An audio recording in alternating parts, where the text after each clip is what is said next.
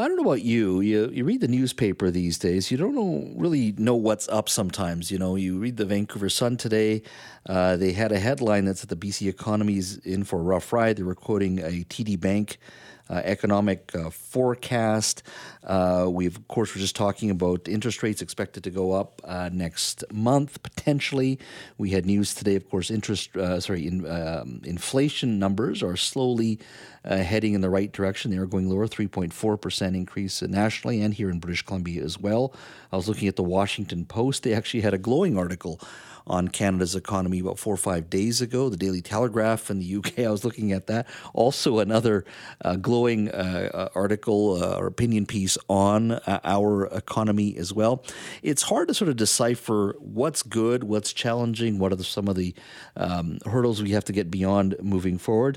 But our next guest has a good sense of things. I don't expect anybody to have all the answers, but certainly our next guest looks at the numbers, crunches the numbers. His name is Murray Leith. He's Executive Vice President and Director of Investment Research at Odlum Brown, an organization that's been around for a long time and has gone through a depression, has seen, of course, the 2008 economic crisis and many other challenges when it comes to our finances. So is a perfect person to speak to when it comes to understanding the markets today and now. Murray, thank you for joining us today. Thanks for having me. Yeah, there's a lot going on. And I said Murray Leith is the right guy to speak to when it comes to this market. Your thoughts, first of all, the overall snapshot of our economy here in Canada and some of the bigger issues that I think most people really care about, which is interest rates, inflation. Where do you think we're at? I think we're at a point in time where we're having to pay for some of the mistakes of the past. For 9 of the last 15 years, our central bank and the U.S. central bank had administered interest rates pegged at zero, and those are the interest rates that set all the other interest rates in our economy. And we were printing a lot of money, and that certainly got us out of the financial crisis. It got us through the pandemic, and we thank the authorities for doing that, but they overdid it. Too much cheap and easy money has put us in a place where we have the worst inflation in 40 years, and so we're having to play catch up for being too easy and get inflation under control. And they've slammed on the brakes vis-a-vis raising interest rates, mm-hmm. and that's going to cause the economy to slow down by design, because unfortunately that's the tough medicine to put. The inflation that we've experienced behind us. So, the economic outlook is for things to get tougher, unfortunately, in the near term. So unlike what most people are saying beyond what the government did in regards to fiscal policy during the COVID pandemic period, you're saying this is an issue that started much earlier than that. That would be my argument, yes. Do you still see more interest rate hikes here in Canada? I think it's possible. I think the thing that we have to keep in mind is that there is always a big lag, upwards of 2 years, from changes in interest rates and when they work their way through the economy. Mm-hmm. And we're only about, 15 months into the rate tightening cycle. So we're starting to see things slow down. I think we're going to continue to see more of that, whether or not we have to raise rates more or much more, time will tell. Mm-hmm. I don't think a lot more. I think there's a lot of slowdown already in the economic pipeline. It's just going to take time before it shows up. Mm-hmm. And some have said, look, it's easy to go from 6% inflation down to 3%. That you can do. But when you try to go from 3% down to 2% and keep it under 2%, that's when the real challenge comes, because those are smaller incremental changes that need to occur. Well, that's true. But, at the end of the day, a year and a half ago, who was telling us that we were going to have the spike in inflation? Mm-hmm. Most economists, most strategists were not, telling us to watch out for it on the horizon. And so I think we have to take with a grain of salt all the advice that's flying around out there. Successful investing is not about being able to predict inflation 6 months down the road or 2 years down the road. It's hard to, I've often joked that without real estate in Vancouver, what would we talk about at Vancouver dinner parties? But, you know, it plays such an important role in our economy.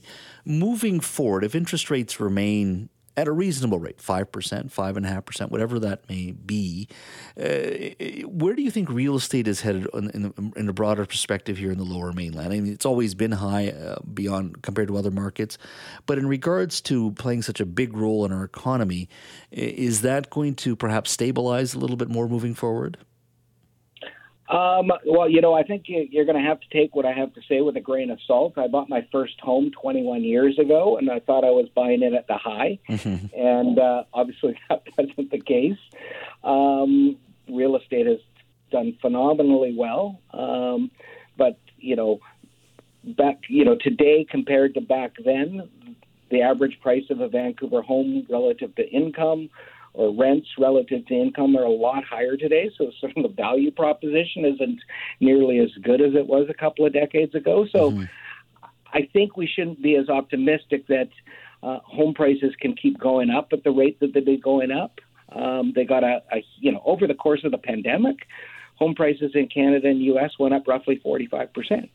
And that was despite the world shutting down. And that was really driven by central banks that lowered interest rates to zero.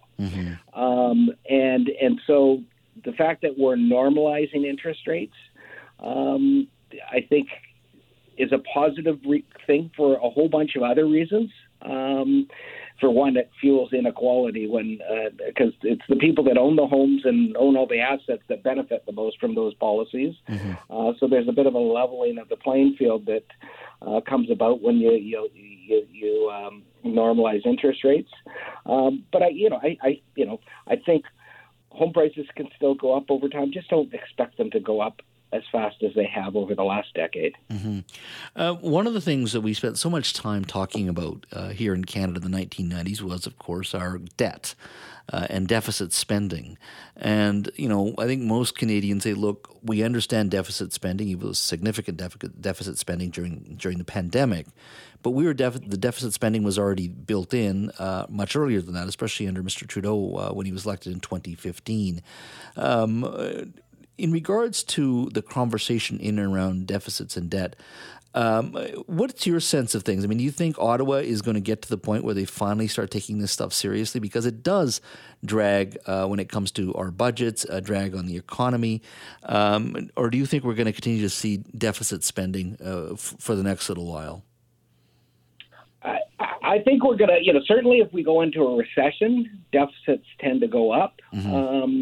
As governments, the cost of providing unemployment insurance and other, stabilizers go up during a recession. So it's hard to believe that deficits come down as the economy slows and we possibly go into a recession.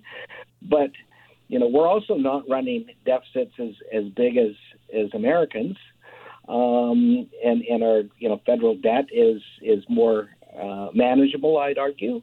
Frankly, I worry more about consumer debt in this country. I think that's where we should be concerned and focused. And has that, in your mind, been driven by predominantly the low interest rate environment that, yes, you can afford to put everything on the credit cards or the money is cheap to borrow? Of course you should have that. I think that's what's driven most of this? That's what's driven most of this. And we didn't feel the pain that the Americans felt after the financial crisis. They had a horrendous correction in their housing market. We had one, but it didn't last very long. The whole world was telling us that we were better, that we had better regulators, better bankers, and I don't argue with that, but we kept on borrowing and spending. We kept on borrowing and buying homes, and the Americans learned that it's maybe not a great idea to have variable rate mortgages when interest rates go up. So they learned that lesson. They take out 30-year fixed-rate mortgages. During the pandemic, when rates were really low, more than half of the mortgages that were taken out were of the variable variety. And that was great when rates were low, but they're a lot higher now. And so the rate increases are going to hurt or bite more in this country than they are south of the border. And we have, as consumers, we have a lot more leverage than our counterparts south of the border. Mm-hmm. Let me just get to our economy just for a second here. You know, we're in the midst of this sort of conversation around climate change.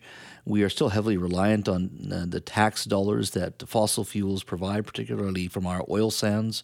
Yet we have this drive to go green, you know, when it comes to electric cars, greening our economy in regards to how we build our homes, all of that. It's all now being tested, and we are making that shift to a certain degree. How do you view the Canadian economy? Are we still too reliant on resource development, which is not a bad thing, but do you think overall that we are a balanced economy, certainly when it comes to British Columbia, or do you think we have more work to do? Well, I think we're a country of real estate speculators, quite frankly. Yeah. And I'm not making a joke. If you look at, you know, residential investment as a percentage of GDP, it's a chart that just rises to the right. It's been going up over the years, over the decades. And conversely, if you look at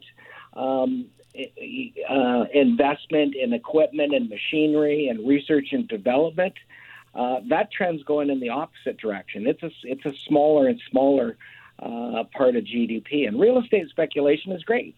You know, when home prices are going up and the wealth is being spread around, and that trickles down into the economy, but it can't go on forever. We're not building anything. And it's our future that's going to be driven by investment in research and development, plant and equipment, and you know we are doing that, but we could do a lot more of that and less speculating in real estate markets. And I think that's naturally going to happen with this normalization of interest rates. So I think the process is already underway. But you know, in Vancouver and in British Columbia, we've had tremendous growth in the technology sector, and you know you mention climate change and the greening of the economy. You know, we are investing in those things, and jobs are being created. So we are doing a lot of the right things. Mm-hmm. We just have to do more of it. Yeah, and no, I think you're right. I mean, even with LNG, it is a fossil fuel, but it is a transitional fuel. When we talk about natural gas, and there are smaller LNG facilities being proved. Cedar LNG just being the latest one with a $3 billion investment. Final question to you: what keeps you up at night in regards to Canada and British Columbia and our economy, in regards to what we're doing? What keeps me up at night? You know, I think I've been in the investment business for 35 years, and a fear of it, you know, runaway inflation has always been the thing that will make things toughest for our clients, because higher inflation means higher interest rates, and interest rates have a huge influence on the valuation of homes and stocks and bonds. And I think the situation is underhand, but it's something that I've always worried about. Mm-hmm. And I guess the other thing is, you know, I worry about inequality. I see tremendous inequality in the world. And, you know, a lot of that, I said, has been driven by ultra-low interest rates, and that's been great for the people that own the assets that keep getting inflated. But rich or poor, if we stay on this track where inequality keeps getting worse, it's not going to be good politically, and it's not going to be good for anybody, I don't think. So I think we, you know, need to figure out how to have a more balanced economy. Mm-hmm. Murray, thank you so much for your time. Really appreciate it. Well, thanks for having me.